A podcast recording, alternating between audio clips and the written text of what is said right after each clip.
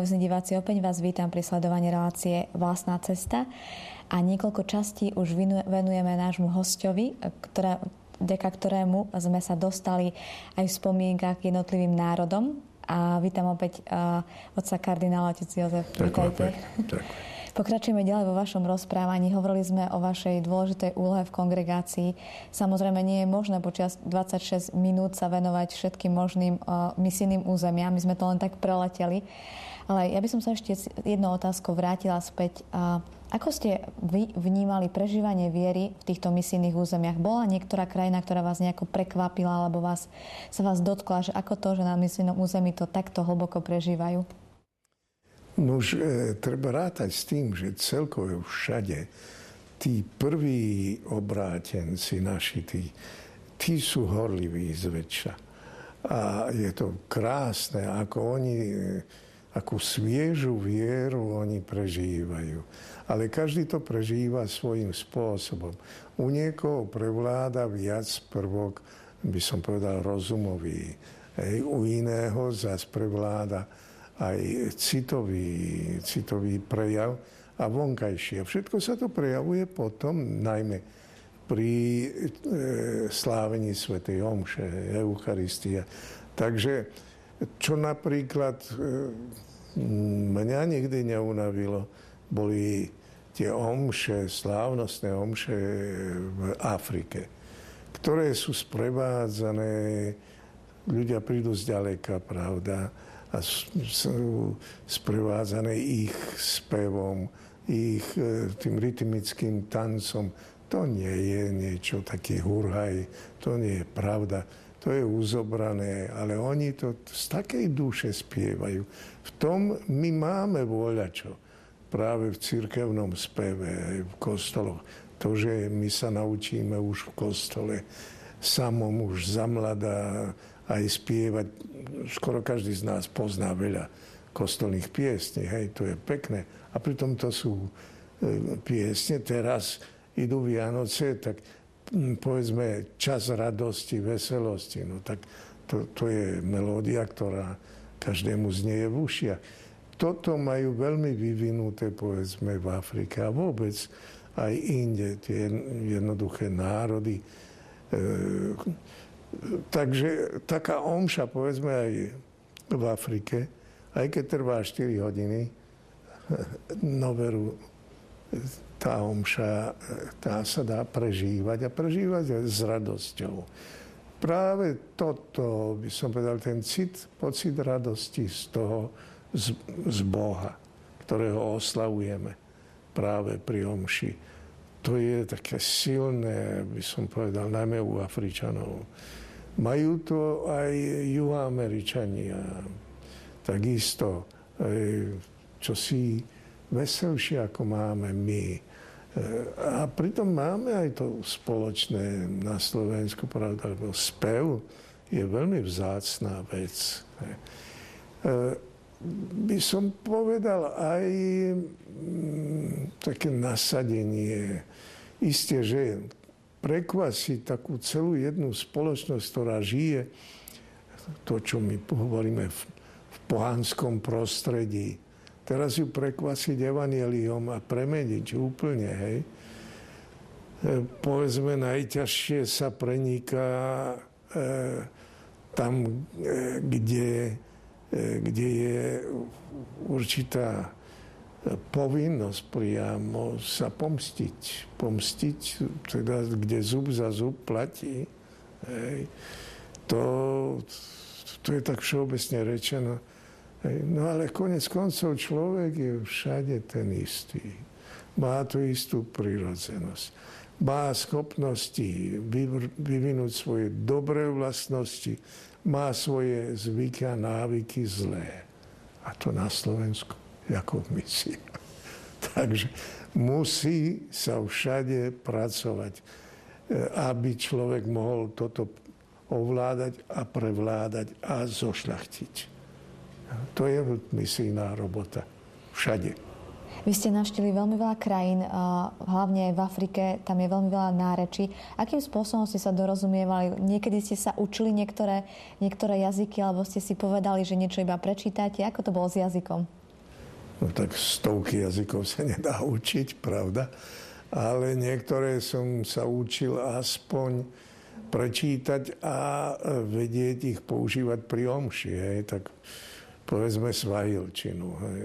Svahil, svahilčina e, prakticky sa používa hodne v celej východnej Afrike.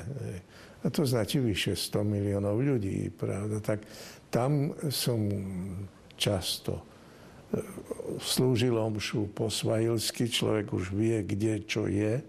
A potom je veľmi ľahká reč svahilčina na výslovnosť, nerobí nejaké problémy. Takže to mi pomohlo, ale e, aj niektorú inú zas na, v západnej Afrike, tam majú zase niečo podobné, lingua franca, niečo iné, tak hej, ale ináč sa používa angličtina najviac, francúzština, ešte niekde trochu španielčiny v Afrike a a trochu portugalčiny.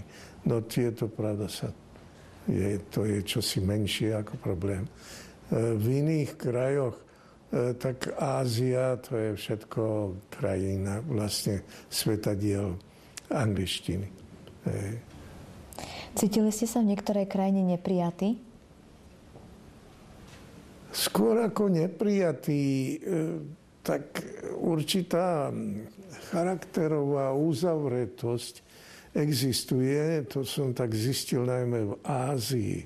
Čím viac sa ide eh, na východ, ako si Ázie, tak tam, pravda, to, čo my hovoríme, bronzová tvár, hej, tak, že človek nevycíti priamo, čo ten človek cíti. Páči sa mu to, nepáči, čo mu hovorím. Hej. E, tak tam je to citeľné a tak ťažšie sa tam preniká e, k srdcu.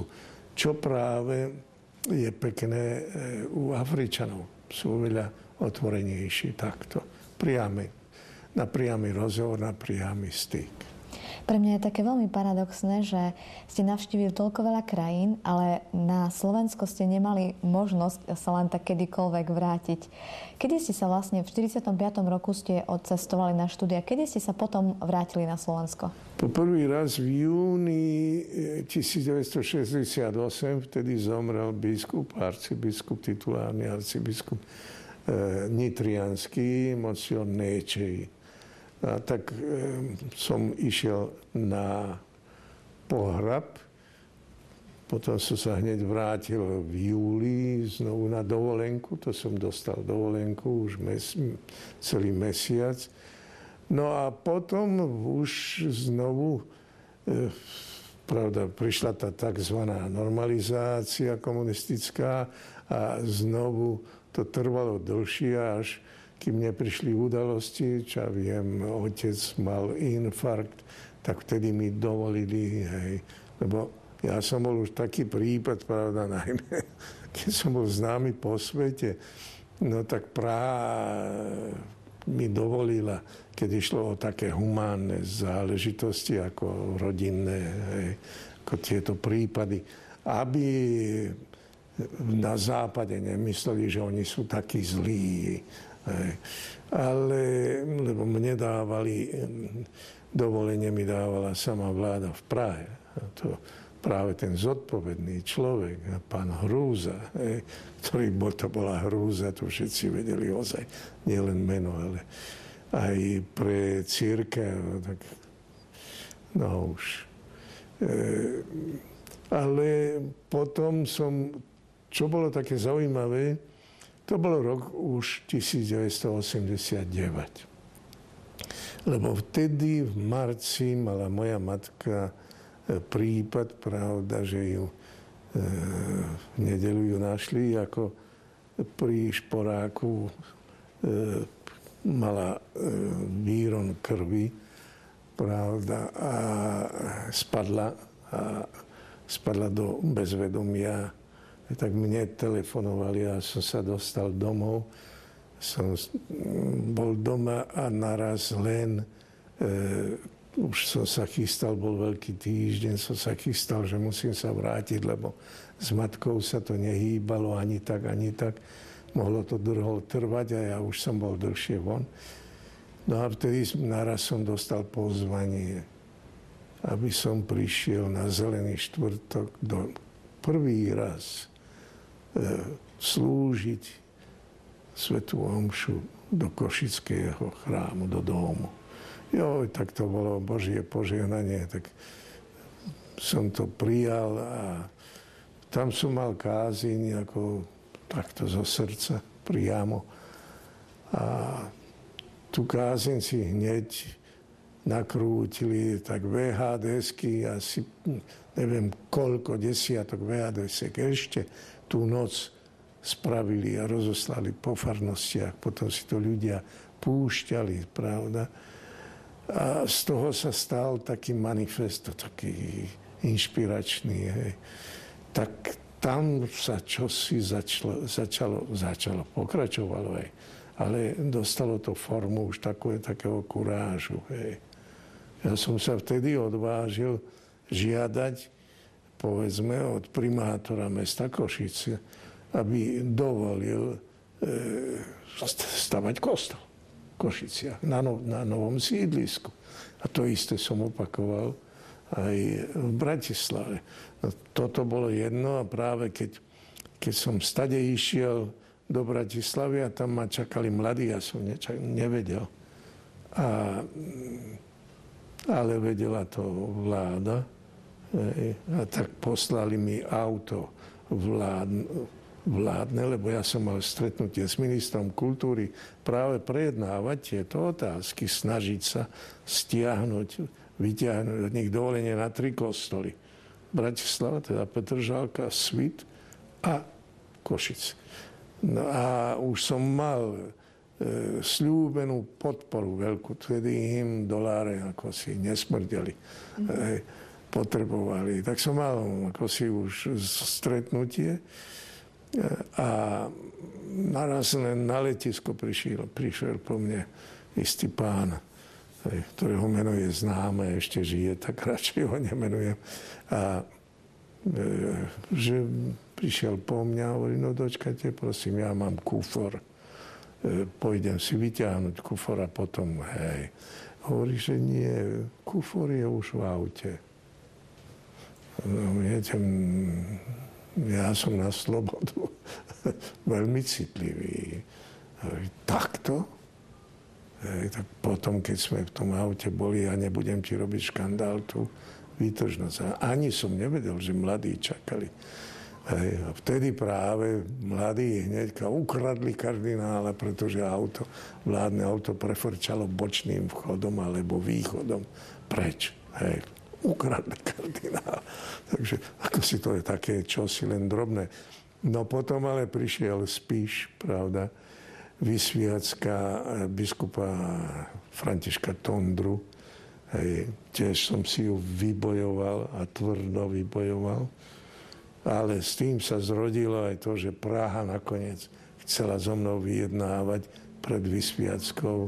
Ja som nejaké vyjednávania nemal ani neprijal, ale som im prijal pozvanie. Ale to po tej, po tej ťahačke, to bolo tvrdé, to je tak na román, by som povedal, polovičný, časové, ako si nemôžeme si, to vysvetliť. Ale na spíši, pravda, keď naraz sa zhrklo, toľko ľudí prišlo na tú vysviacku. A ja som vtedy ráno, sa pamätám, sa obliekal a pozeral smerom na Tatry. Boli pod hmlou, pod mračnom a naraz vyšlo slnko a začalo stúpať a sa to otváralo, pravda, tá panoráma. Tak, tak vtedy som mal tú inšpiráciu, že keď som prišiel, tak som to ľuďom povedal verejne, ľudia, veď nad Tatrami svítá, svítá, ľudia to pochopili, o čo išlo. A to bol výbuch radosti, ľudia začali tlieskať a potom už na každé slovo už, už čo ich To už zapaľovalo priamo. A ja, pritom som kázal, o čom o biskupoch. My chceme biskupov, pravda, vtedy to bolo heslo, lebo na čo chcem? To je naše právo a tak ďalej a tak ďalej. Rad radom. A páni tam s pácem Interi sedeli vedľa hej, a pozerali, čo ten kardinál nám tu ríme, ríme, ako si do nás. A veru, e, tak to bola taká udalosť veľká. Potom ďalšia, prišla púť z celého Československa, vlak, dokonca aj vládni činitelia, e, to bola na Svetu Agnešku, Pražskú. Hej.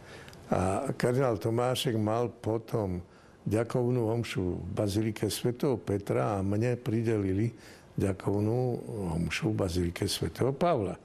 A tak aj tam to stretnutie s tými ľuďmi, taká menšia udalosť. A potom to prepuklo november, pravda, a už, ako bol pohotový Ján Pavol II, okamžite menoval za biskupa do Prešova Jána Hirku, ten zase mňa pozval. A tak som išiel do, na Slovensko vysviacať jeho.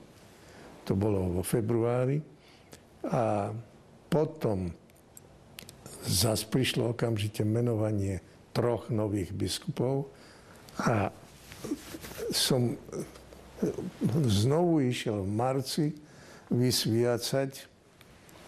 A to boli tiež také udalosti ľudové, pravda povedzme v Košiciach vysviacka na štadióne, pretože nebolo miesta a koľko ich ostalo doma.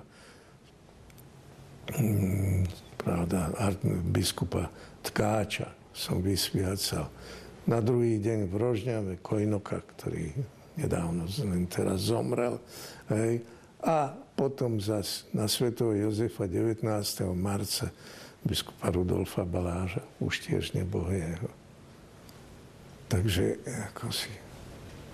Ako, teraz... ste, ako ste vy tu v Ríme sledovali Slovensko? Mm, čakali ste, že sa to vôbec takto zmení v tom 89. No, v 89. sa čosi cítilo. To už išlo. Ale predtým, veru, nie. Ne? Takže sa pamätám len, keď prišlo, keď padol múr v Berlíne, pravda? A my sme sa stretli e, s Jánom Pavlom II a sme išli jeden proti druhému a sa pamätám, ako nám obom vyletela z úst jedna veta. Že boh je pán histórie. Toto. To mohol spraviť ako Jozek. On ako pán histórie, keď to nikto nečakal. Nikto nie, pravda, ale nie tak rýchlo. Hej. Takže, no a pravda, čo sa týka Slovenska, tak to už potom začali tie návštevy. Jedno za druhým prišla Levoča, pravda. Takisto, a kde som sa mohol ľuďom dosť, ako si dostať k ním, pravda, tých, tie, tie 100 tisícové zástupy pútnikov. Im hovoriť a o našich bolestiach a chybách. Takisto hneďka o rok po prevrate, pravda, 1991, tak 1990 začala prvá cesta Jana Pavla II. Ten okamžite prijal. Okamžite sme išli. Aj tam, to sú spomienky krásne, nádherné, keď sme z Prahy leteli do Velehradu a z Velehradu potom do Bratislavy. A teraz ešte tá debata, čo bola E, tak čo, či má boskať zem na Slovensku. No, lebo e, ako si tie diplomatické protokoly značili len raz v jednej krajine. No a vtedy sa ma pýtal. Ja, ja som mu povedal, Svetý Otče, v Čechách ste povedali teraz, keď som poboskal Českú zem. Tu je slovenská zem.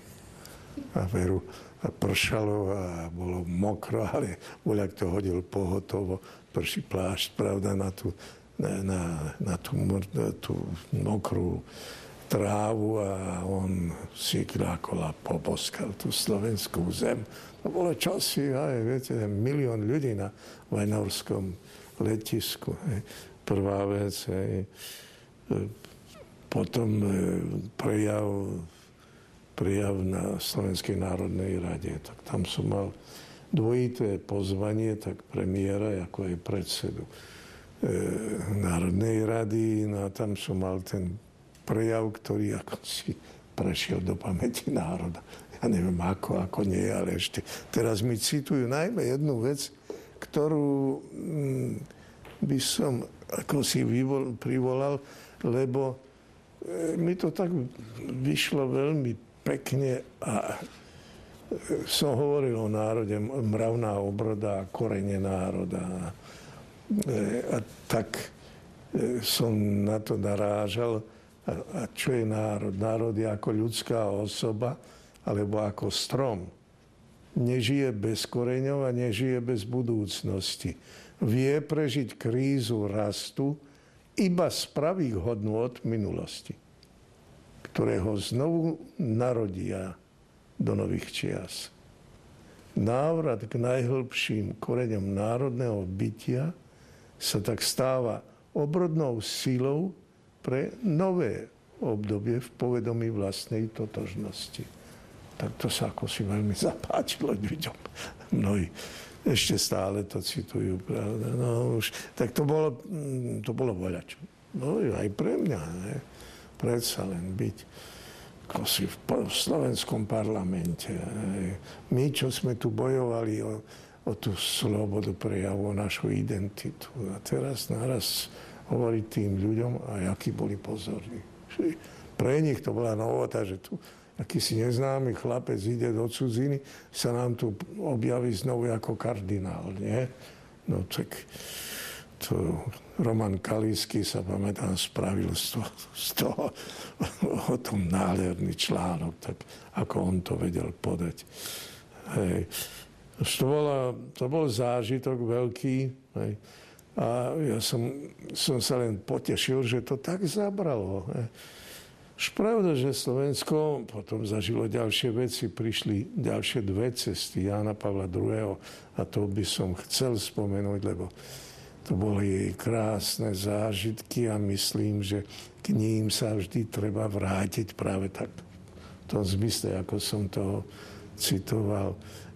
A najmä posledná cesta, lebo E, to už Ján Pavel II si ju vynútil. Už bol na tom tak zle, museli ho e, dokonca robiť mu výťah zvláštny, keď mal zostúpiť a vystúpiť do lietadla. Hej. Ale on sa podrobil tomu tej bolesti, tej skúške, už sa mal zle. No a 2003, pravda, a som sa stal jeho hlasom, pretože on vždy uviedol prvú vetu, ďalej mu to nešlo po slovensky. A potom to podal mne a ja som tie homílie čítal. A to bolo tak v Rožňave, to bolo, to bolo tak v Bystrici, to bolo tak Petržalke, pravda. A pritom, keď som videl toho Jána Pavla II. pod tým veľkým pekným krížom, hovorím, no to máš Kriste ukrižovaný, pozri sa na toho ukrižovaného pápeža. Hej, ale chcel to. Prečo myslíte, chcel. že to tak chcel? Ha, no prečo? Odpoveď myslím, že je dosť jasná. Nármo je. On, on chcel Slovákom to preukázať. Mal nás rád. Nármo je. A však, pravda, svetil našich, aj tajne našich kniazov ešte ako krakovský e, biskup a arcibiskup. Hej. No, darmo je, aj sa staral, aj, ono, aj dôveroval, veril, že Slováci e, oživia svoju vieru. Videl tam možnosti, dôveroval nám. Ja som vždy len hovoril, dúfajme, že si to zaslúžime a že to nesklameme tú dôveru, najmä teraz, no už po jeho smrti a teraz, keď už na nás hľadí z iného pohľadu, tak ako, ako im, kedy si kardinál Ratzinger pri pohrebnej reči povedal, no tak tuto z toho okna pozeral na nás, teraz pozera na nás z vyššieho okna, z hora. Tak. Takže to boli, to boli cesty, zážitky, stojí to za to, ako si žiť takýto život. Ja potom tie moje iné návštevy na Slovensku, rad radom, aj e, pri Eucharistickom národnom kongrese, e, kde tiež už ma vyslal Svetý Otec, aby sme ho oslávili. No, potom prišiel rok 2001, ja som už tam bol 16 rokov, mal som skoro 77 rokov a e, ako si my končíme, keď, som, keď človek príde na 75. rok. Tak po nejakej dobe už e, som sám znovu pripomenul Janovi Pavlovi II lebo tak mi šuš, šuškali, že on ako si nechce ti spôsobiť bolesť. Hovorím, bolesť mi vždy spôsobí. Nech je to ako. A tak mm, som mu povedal, Svetý oče, už nehľadte na nejakú tú moju bolesť. Lebo darmo je, roky sú, tu máte už nových kandidátov na to miesto a kardinálov mladších, nech to vezmú do rúk. Hej sa mu to páčilo, tak ma uvoľnil. Pravda, vtedy. Ale potom o niekoľko mesiacov ešte ma menoval za predsedu komitátu pre medzinárodné kongresy eucharistické. Tak to, v tej funkcii som ešte ostal nejakých 5 rokov, až Benedikt XVI, pravda, ten ma potvrdil ale potom mi hovoril, potrebujeme vaše miesto. Ma prosil on, som mu zase povedal na svetý oči, ale však to nie je moje miesto, to je, to je vec samozrejme smyslu. Ja sa cítim ako službu, peknú, ďakujem vám, ale ako si, aj keď je pravda, ja som tak myslel, keď prišlo to menovanie, hovorím, vtedy som si tak povedal, no, ako viatikum, je to pekná vec, Eucharistia, ako, ako posledná sviatosť, pravda. Už som si myslel, že z ňou aj zomrel. Zomriem, no však to vždy dúfam, ale už nie v tej hodnosti. ako si. Ale to, aj to mm, bolo pekné, lebo som mohol ísť mm, do Mexika ešte v plnej funkcii a potom ako legát aj do Quebecu v Kanade, kde bola kde bol ďalší ten kongres, také, ten, také dva veľké kongresy som si zažil. Vždy vďaka Janovi Pavlovi II. No a teraz sa teším, že teda, že sa znovu nájdeme v jeho spoločnosti, keď Pán Boh dá a zavolá. Otec kardinál, mali ste veľmi bohatý život. Čo by ste na záver uh, povedali našim televíznym divákom ako taký váš osobný recept dobrého života? Čo je najdôležitejšie? No už e, pre mňa by som povedal to, čo ma držalo, e, to bola viera v tú Božiu ruku ktorá je nad nami vždy. Zachovať si tú vieru. Ľudia, čo ju majú, by si ju mali zachovať a pestovať. Lebo viera potrebuje aj rásť. A keď sa o ňu nestaráme, tak pomaly tak hynie ako vedne. Hej. Toto je dôležité a, a dôverovať Pánu Bohu e, a snažiť sa žiť tu jeho podľa jeho vôle. A tá vôľa sa prejavuje. A v život my sme vždy pod tou ochrannou rukou. To neznačí, že všetko pôjde tak, ako my si predstavujeme. Ale nechajme aj jemu aby on si zariadil a pre nás zariadil niekedy veci, ktoré sú nám tak trošku proti srsti, prípadne ťažšie. Ale tak, aby sme vždy vedeli a dôverovali, že on je nad nami a že on je s nami. S kardinálom vám veľmi pekne ďakujem za čas, že sme tu mohli pricestovať aj spolu s našim tímom. A vám, milí televízni diváci, prajem, aby sme si tie slova, ktoré tu na záver zazneli, tak vzali k srdcu. Aby sme si uvedomili naozaj tú sílu Božej ruky, ktorá je stále nad nami. Príjemný podvečer.